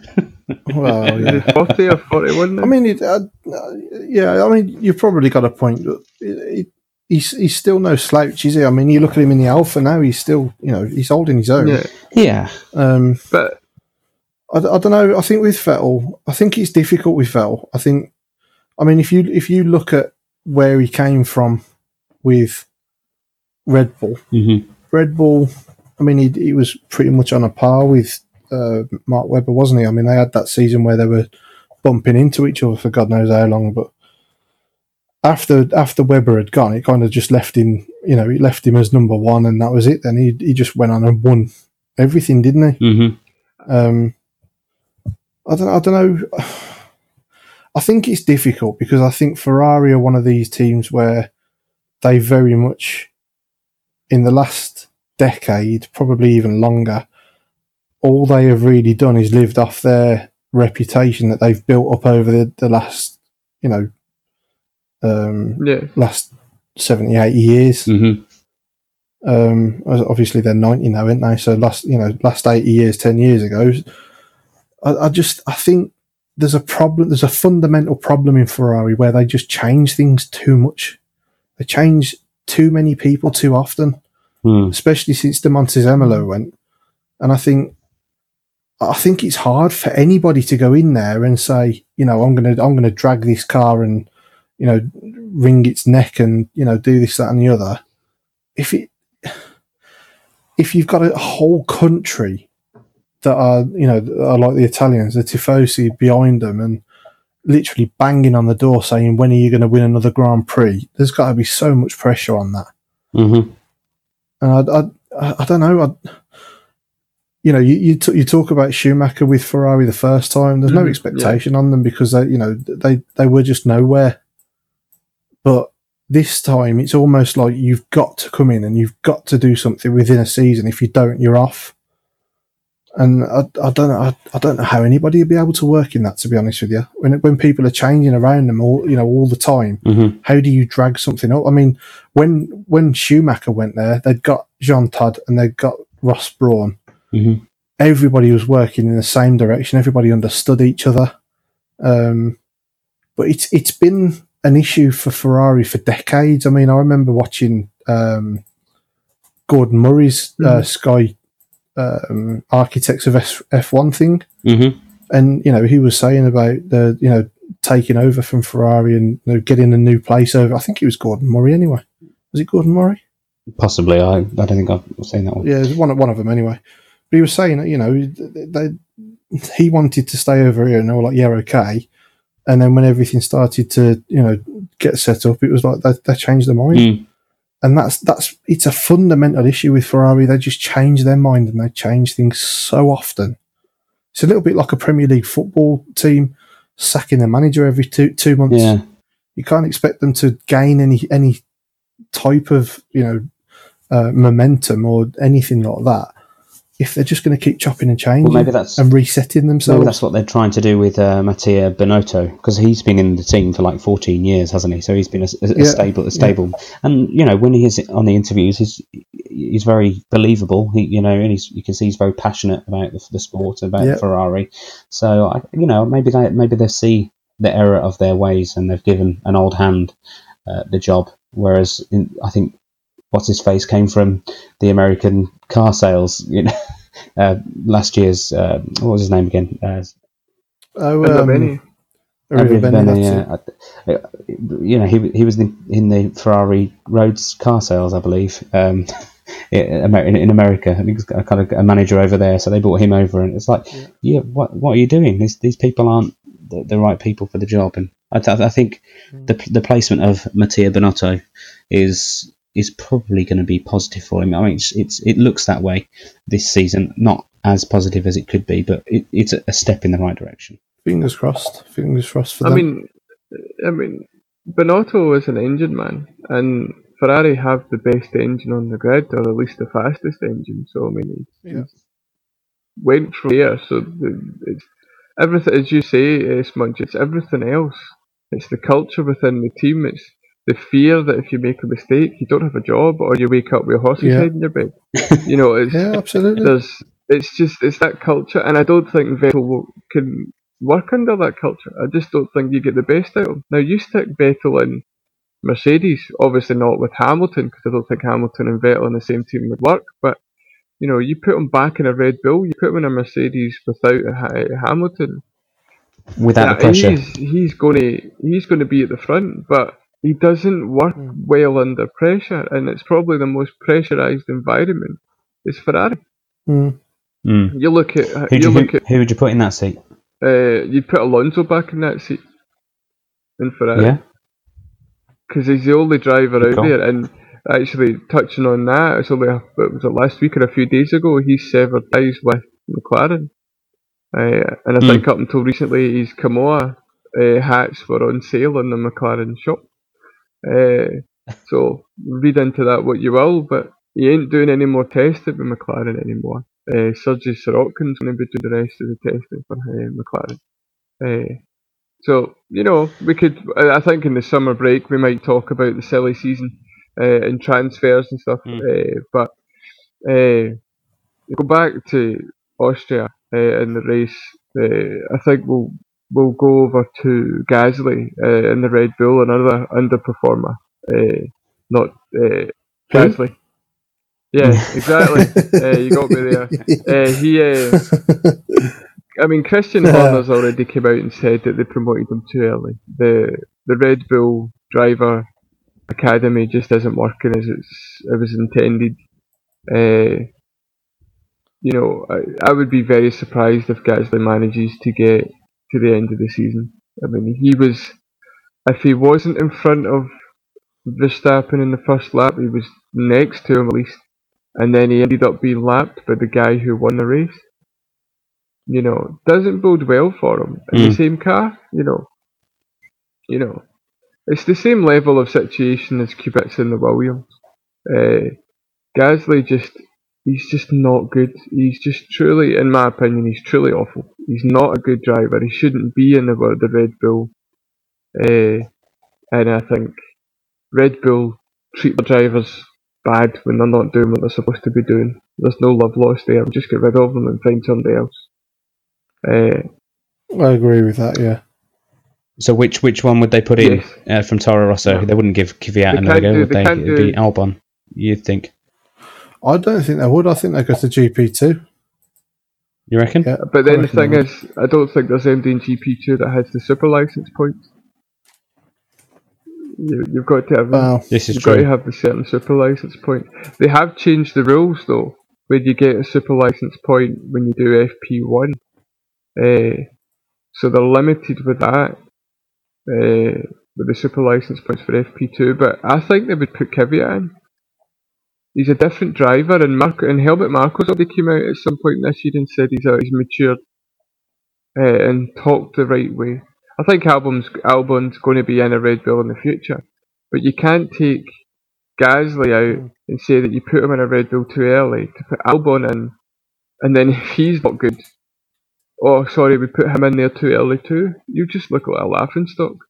Kvyat's a known Mm. entity. Uh, Yeah, but, but they they are they are known to make the they are known to make those well, sorts of yeah. kind of rash decisions as they were. They put they put Max they put Max Verstappen straight in that the Red Bull as soon as Kvyat looked like he was. I mean, the Kvyat won the race before he got dropped, so not not not the exact race that he he got dropped after a bad a poor race, but the race before that poor race. Uh, he won, or he win. He, he was, you know, up there in, in, in the in the second place or Mhm. third place, and and he really scored really well. So, you know, it's kind of But then, do you think that that part was more to do with the fact they had Verstappen and the and they knew what they had? Like Mm, you saw Verstappen driving the Toro Rosso, and you thought, "Oh, we've got something here." mm. So maybe it was that pushed it more than You don't see that And then- spark in Albon then. no. Well, no, not to a point. But then you've also got Jos Verstappen in the garage, probably punching people and holding folk by their, their necks to get them in the Red Bull in the first place. And would you argue Yeah. with Jos Verstappen? Nah, I wouldn't. uh, so maybe there was that. Uh, Yeah. But no, Gasly, I think it's a shame because I think the Red Bull experience is going to ruin his career. A bit like the Stoffel Vandoorne with Honda and McLaren. Uh, you know, he destroyed GP2 or F2 and then came to Red Bull, Yeah. uh, came to McLaren and uh, it chewed him up and spat him out. And he's not exactly set Formula E light either. Uh, so, Hmm. you know, it's a shame for Gasly, but no. Uh, he doesn't do it for me. He shouldn't have been eighth. Is it eighth he finished? No, seventh. Yeah. No, seventh seventh. because it was Sainz in it. He shouldn't be seventh, and he shouldn't have been Yeah. lapped by Verstappen. Uh, so he uh, he's somebody that's in he's in borrowed time. I think him and Kubica are going to uh, make some sort of world of disappointment fairground somewhere. I think. Uh, I don't know. uh, what about you guys? What did you think of Gasly? Is there any saving? Can can can he save himself, or is it is he done? I think put him back in the Toro Rosso, give him another chance down there in the in the in the in the junior team. Give him a bit more time. What do you think, Kvyat or Albon? Well, I'd- think they've given Kvyat the time the the, the, the go before. I, I don't know Red Bull. Red Bull's the, the junior, the, the, the, the big team, the senior team, the the, the main team. They're, they're the ones that make the the risky moves. Um, I'm going to throw a think- silly season out there. Mhm. Fernando Alonso in a Red Bull. Oh. that would be interesting. yeah, I don't especially they'll- after the comments that Horner made last year. Well, Honda wouldn't have him back. probably not. But Well, aye, well, that's another thing. Hmm. He drove Toyota. See, He's that- driving that- for Toyota in the world, the WEC though, so that would be an issue. he's left them now, though, hasn't he? Has he finished that? Is that done? Yeah, he's finished now. He's left them. Hmm. He's, as far as I'm aware, Alonso is literally like, a, a, in all senses of the word, he's a free agent now. He, he He's can going go to wherever Ferrari he wants to. He's going to Ferrari. I think Vettel's already told Ferrari he's done. You think? Here's, here's a question for you then, Coops, right? We've been talking about great drivers and, you know, drivers that struggle and this, that, and the other, you know, comparing Seb mm. to uh, Michael Schumacher and everything. Where where would you put Alonso? Would you say that he's one of the very greats, or would you say that he's a good driver that's underperformed? No, he's a great driver that made stupid decisions. He he decided to go back. Do you th- do you think I think I, I've always been of the opinion, uh, the opinion, right, where I think to the to the basically hit the nail on the head. To be considered as one of the very very greats, you've got to have gone to a team and then dragged Mhm. them up and made them better Yeah. than what they were. And I'm not just talking about taking a car and ragging it round a, a track, because all that means is that you've got bigger balls than anybody else that's on the yeah. on the track. It takes a lot more than that to drag a team forward and help them improve. Which Michael Schumacher came into Ferrari and he did that. He worked with everybody. His feedback made that team better. Senna did it. Senna did it better than most. Mhm. Hakkinen did it with McLaren. You know what I mean? They are they're, they're three really good examples of it to a lesser extent, but n- it shouldn't be overlooked. Lewis Hamilton did it with Mercedes as well. He joined yeah. and he dragged them forward in terms of their development. I mean, that you know they were already widely tipped to, to make a good jump forward, but he was part of that, and nobody can deny him that he made the right decision and he he helped that team go forward. All I've ever heard about Alonso is that he causes problems in teams and that he can drive a shit car but quick. yeah, you're right. Sorry, I mean, a rubbish that, car quick. I think with a We'll edit that if you look at great drivers, uh, maybe to kind of go in the same vein as Alonso, Nigel Mansell was a great driver, but uh, from what I heard, he wasn't the nicest person to work with. Uh, looking at history, Alonso is seen But he as a still great. he still dragged teams forward though. Well, that's it. Alo- Alonso did to a point. I think the way that he behaved in the last, maybe the last year of the Honda McLaren uh, kind of partnership, you know, where he's parking the car and he's in the fit. You know, it was all about it was the Alonso show, and I think a lot of the Yeah. reason why that broke down was because of Alonso, not because of anything else. Where he was saying GP2 engine and shouting over the radio, he knew what Yeah. he was doing, Absolutely. and I think Wi- Alonso. McLaren would have never got. McLaren would never have gotten rid of the Honda engine had uh, had Alonso uh, made I such see a, it a noise about it. I mean, the reason why Honda and Red, Red Bull have worked is because they put it in Toro Rosso. Uh, and last year, uh, Honda were swapping parts out. They just kept it quiet.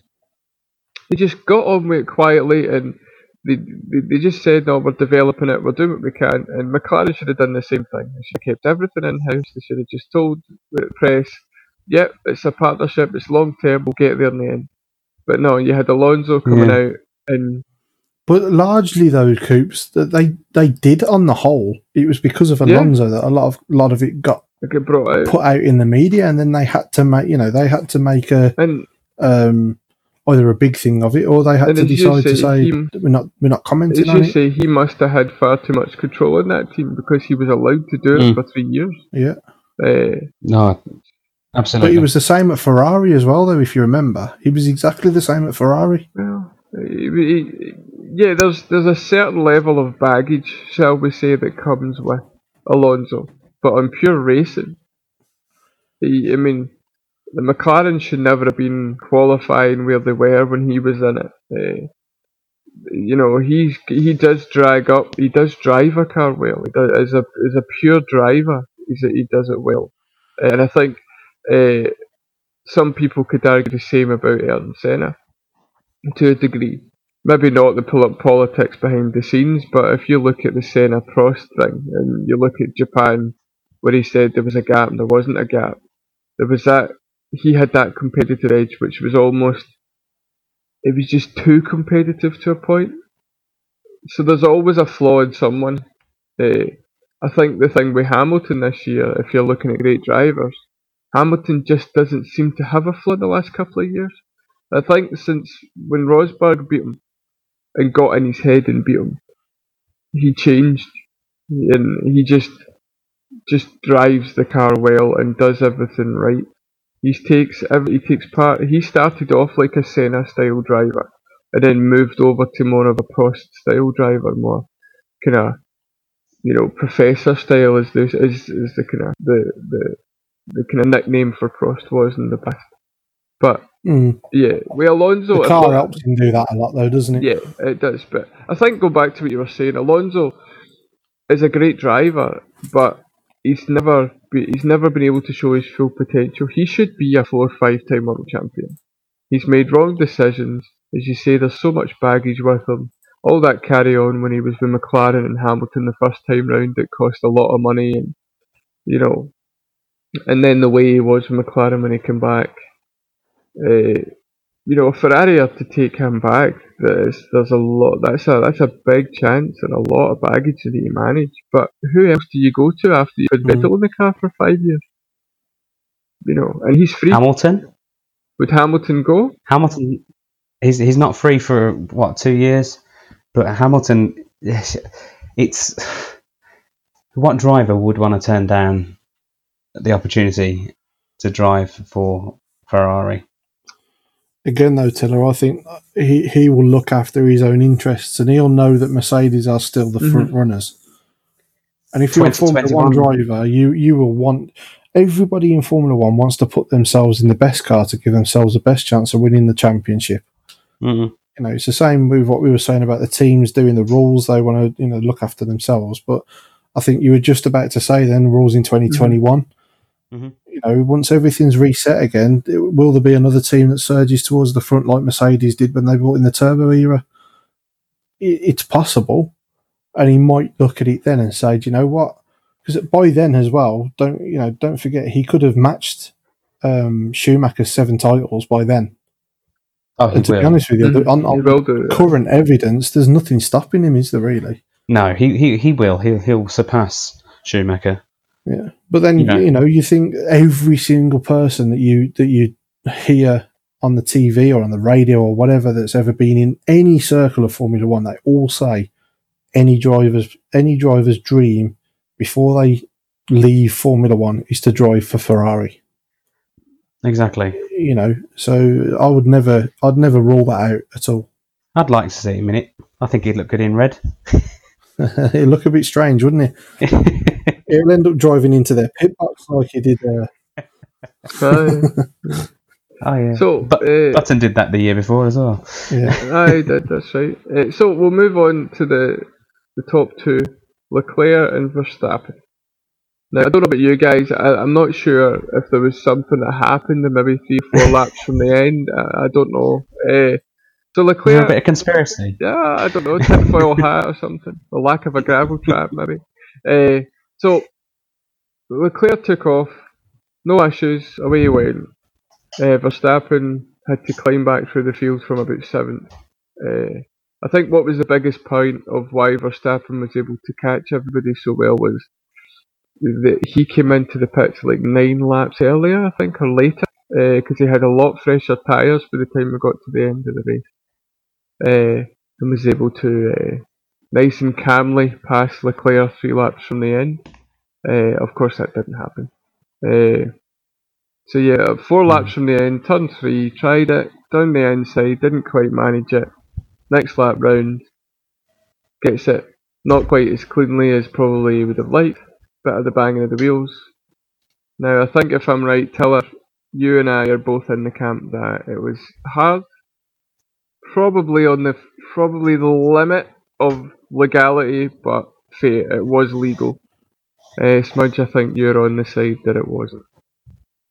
Uh, Uh, yeah. Well, I, I, I'm not necessarily saying that, it, that it's not.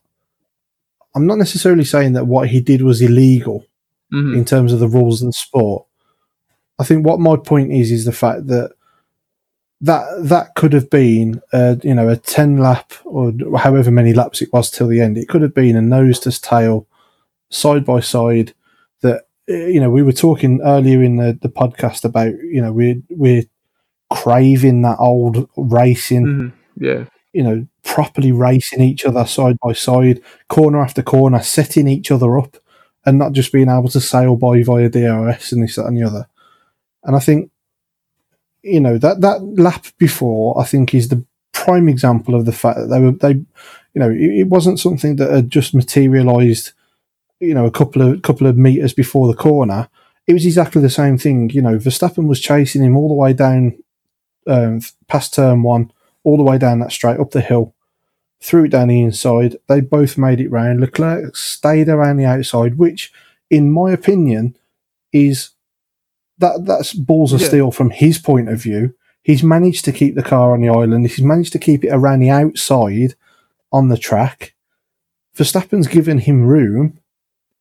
And then, you know, for the next lap, they were nose to tail.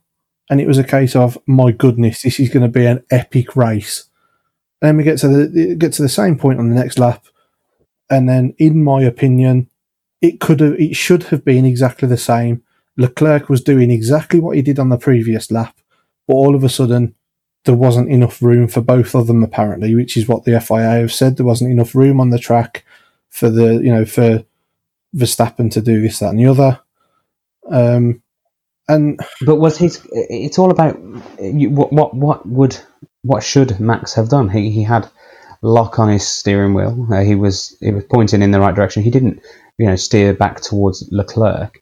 Um, he was fur, much further than halfway. In fact, at one point I think he was you know centimeters in front of uh, Leclerc. So what what, what was he to do? the- Where- if where- you look at the was he gonna replay again, when the when the steering wheel started to straighten up, he was still pointing like forty five degrees, as in you know going off the track. That's when he hit Leclerc. So, in my opinion, he could have left room. And again, this is only my opinion, and a lot of people will probably disagree with me. But you know, the way that I saw it was, it was very much like the, the previous lap when they both had plenty of room.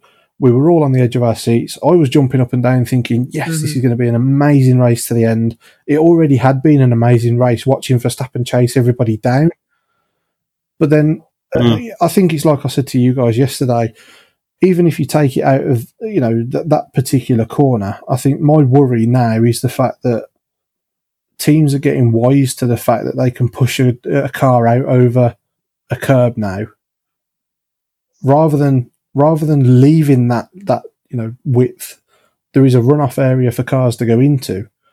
And a lot a lot of people have been saying that Leclerc should have backed out. I'm not sure where everybody's expecting Leclerc to have backed out to because if he'd have put the brakes on his his front right would have been taken away and Verstappen's rear left would have been taken away because they would have hit so Could he have switched? Could he have switched underneath and come come around uh, underneath Max? I mean, how quickly are they supposed to react? You know what I mean? How how how quickly are they supposed to be able to do that kind of thing?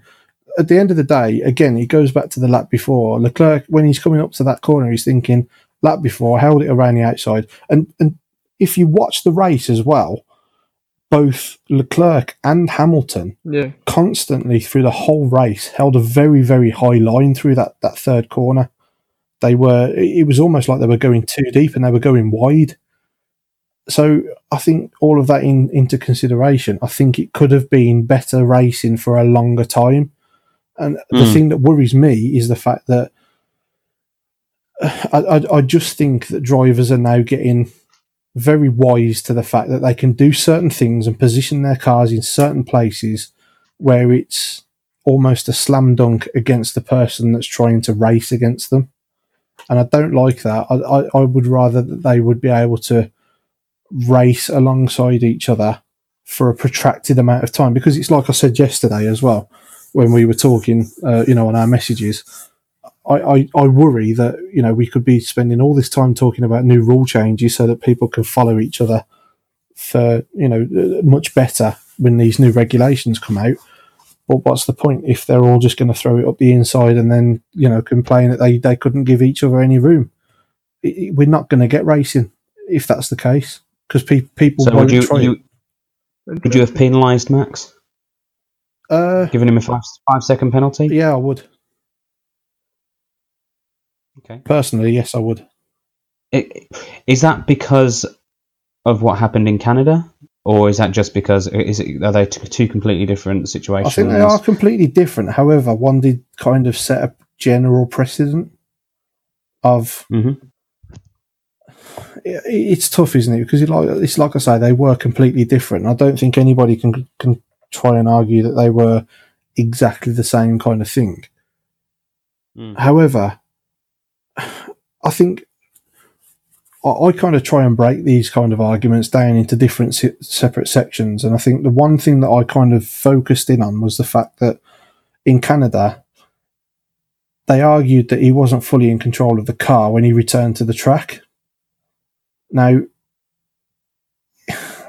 if they're saying that Max Verstappen threw it up the inside and he wasn't in control of his car, or, or sorry, if they're saying that he threw it up the inside and he didn't have he didn't have chance or he didn't he, he couldn't allow room for Leclerc, surely he's not in control of his car when he knows there's another car next to him. Well, he was in full control of where he put the car and turned it, but the way Mm. that the turning works for that car, there was nowhere else for him to go. I mean, I think if he wasn't if he wasn't up the inside of him and it was like front wheel to rear wheel, that's a slam dunk that he's getting penalised. But the other side that you got to look at, Leclerc left the door open. If Leclerc keep that door shut, Max ain't going anywhere but round the outside or just No, I do agree with that. I, I do agree, but So again, I think I'm- Leclerc needs to take a bit of responsibility for the fact that he knows that is the ultimate passing place. He done it in the previous lap. Position your car on the apex. Max ain't going to get round the outside in that corner. So, I mean, That's- I think it could have been done a bit cleaner, but you know, if Leclerc had nowhere else to go, neither did Max really. It wasn't like Rosberg in 2016 against Hamilton, where you could see that he that Rosberg straightened and then turned at the last minute because he knew that Hamilton was round the outside, and they lost they lost wings, and uh, so you want close racing. I can see why people were aggrieved of it, but if you're a fan of the sport, that was a great race, even with the Verstappen Leclerc ending. Uh, uh, uh, in my opinion, I think the biggest controversy of all that was the fact it took the FIA three hours to make the decision that it was fine. That shouldn't have taken three hours. Yeah. It should have been done within. I, I'm I'm just looking at I'm I'm actually watching it again, and uh, this this will probably surprise you, but now I'm actually watching it again. I'm actually even more sure now that I'm annoyed at Verstappen not allowing room. To be perfectly honest with you, he he almost He took the racing in line. on the apex of the corner, he was still going forward. He was a bit like Rosberg and Hamilton a few years ago. He was still going forward, literally straight forward at the apex of the corner. Yeah, I'd need to look at it again. He he didn't he didn't actually turn in. He didn't actually turn in on the apex of the corner. But it, but he was already halfway up. He'd already got half the, the, then the majority of the he- move if done. he's- The yeah, he I was don't know. already alongside He'd already before the darted. He'd, he'd darted down the side. He'd, he'd you know, and- So basically, if he goes up there 50 miles an hour quicker than Leclerc does, and then slams the brake on, and then you know goes off the track, does Leclerc have to slow down and then give him the place back because he'd already because he was alongside him at the apex? well, he was in the wrong position, so maybe he could switch. Well, no, because you would argue he wasn't in full control of the car No. at that point. But that's the same You principle, though. mile an Cripps, hour isn't it? If he's not in control of the car to take the apex, then he can't expect Leclerc to just let him have the corner. If he's not, if if he's if he's going to try and outbrake somebody on the inside, he needs to take the inside line around that corner, fully around that corner. If he can't, if he can't slow that car down quick enough to take the apex and take the inside line, he's not in control of that car. That's that's my personal view on it. And it's like I say, you know, knowing that Leclerc was taking the higher line anyway, he's then come across on his line when Leclerc was still he was still next to Well, him. it's not his line; it's the racing line. I, I don't know. a I, good point. If I you look at Carlos these- Sainz on the first lap as well, he managed to make that overtake, no problems whatsoever, and he still take he still took an inside line. He didn't force anybody off the track. Hmm. I think it's one that would So- be. I, I don't think that. Uh, in my opinion, I don't think he forced him off the track. I think I think there was a good tweet actually. I think it was Pedro de la Rosa that put out, or somebody, might not have been Pedro, um, that a lot of drivers now, because of the runoff areas, will just keep the car in the outside line and then say, I was squeezed off Yeah. the track. Now, if there was a gravel trap there, Leclerc's wouldn't that. keeping his car in the outside line. He's given Mm. up that corner and trying the undercut. Or he's got three more laps to try and do exactly what uh, Verstappen did into that corner.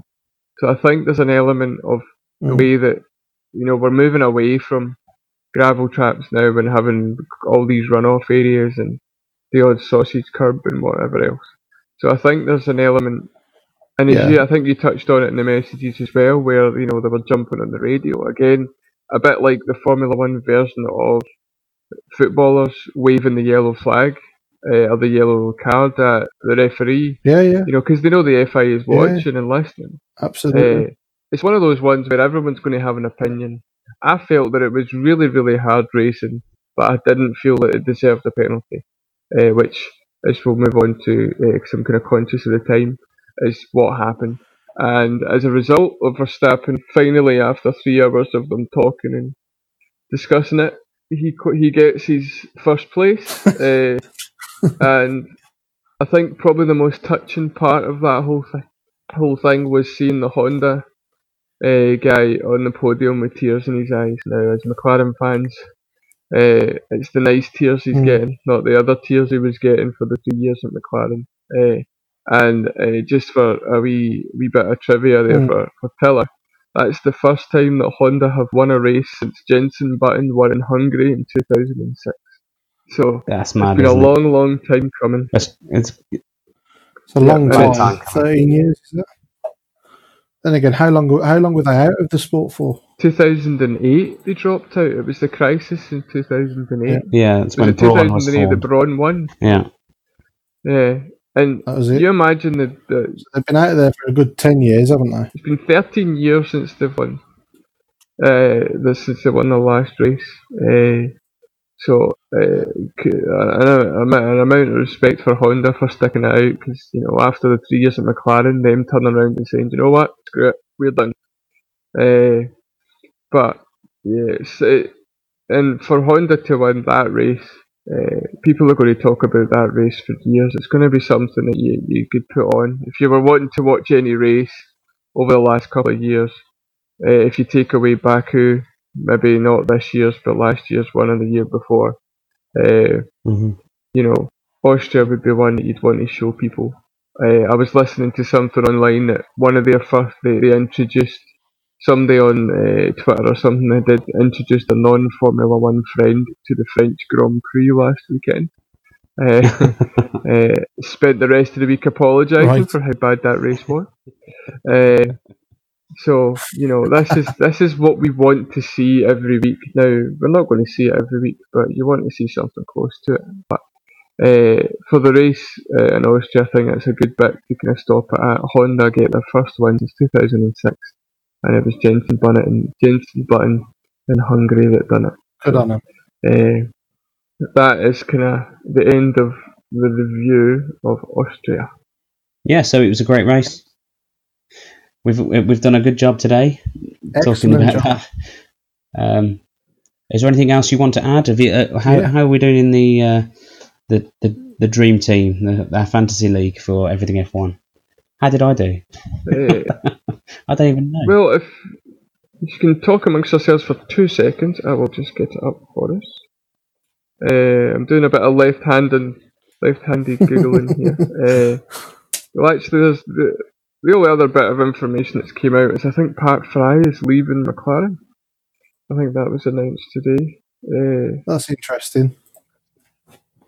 I wonder if that's because of changes that's actually happening at McLaren because it, it says that it's indicated that it's, he he made it known that he wanted to leave, hmm, so they put him on gardening leave. Hmm. yeah, So that begs the question: Is he going somebody? Is is he going to somebody else, or you know what what exactly is happening there? Who'd have him? Williams. they need him. Yeah, I think they would. I mean, if you think about it, if you know, Paddy Lowe's just left, hasn't he? So Mhm. kind of makes uh, makes sense, I suppose, doesn't it? Really? Would they then have the money to, to have him? Or would it be maybe on a performance related pay? Hmm. Hmm, I suppose that's a question. yeah. Yeah, but I mean, you've also got to think McLaren have got James Key from Toro Rosso coming in, so that's finally getting sorted out. Uh, so maybe there was wasn't room to have those two people in the same team, maybe. Uh, Maybe that's case. so it could be something as innocuous as that, you know. Okay, so I've got the the the Everything F1 Fantasy Dream Team League up and running. So we'll go over we'll go over uh, from back to front. We'll go with Austria's kind of results. So in eleventh is Allo Allo. It is I Leclerc with ninety four points. Uh, Morgan F1, which is me, with 104 points. I'm 10th. Mr. Vane Everything F1 is 9th with 113. Uh, poor old Tiller. Uh, the Unwinnables in 8th with 142. Uh, the, there's two sixth places. Uh, it's Perman Racing F1 and Hammer Time at 146 each.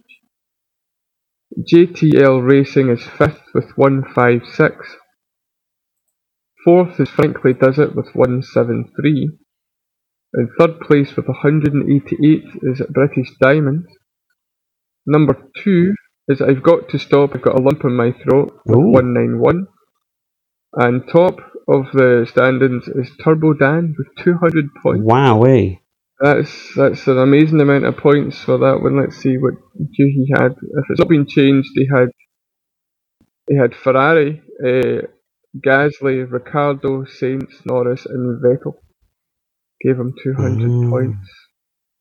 Wow. Uh, So he's done well because he was he's quite close to the bottom of the overall overall league. So that's going to give him a, a good boost for for an overall.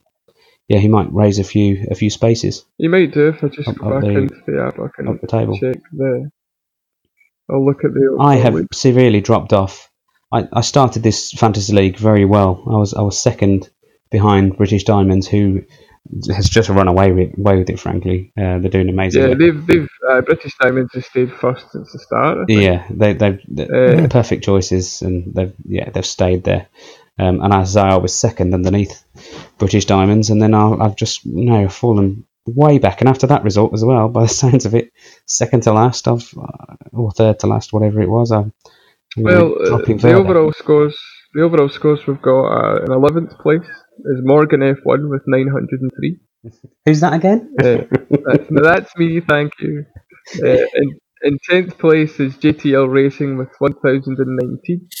the Unwinnables in ninth with one thousand and forty-seven. Turbo Dan is moved up to eighth with one thousand and seventy-two. In seventh is Mr. Vane. Everything F1 is one thousand and seventy-seven.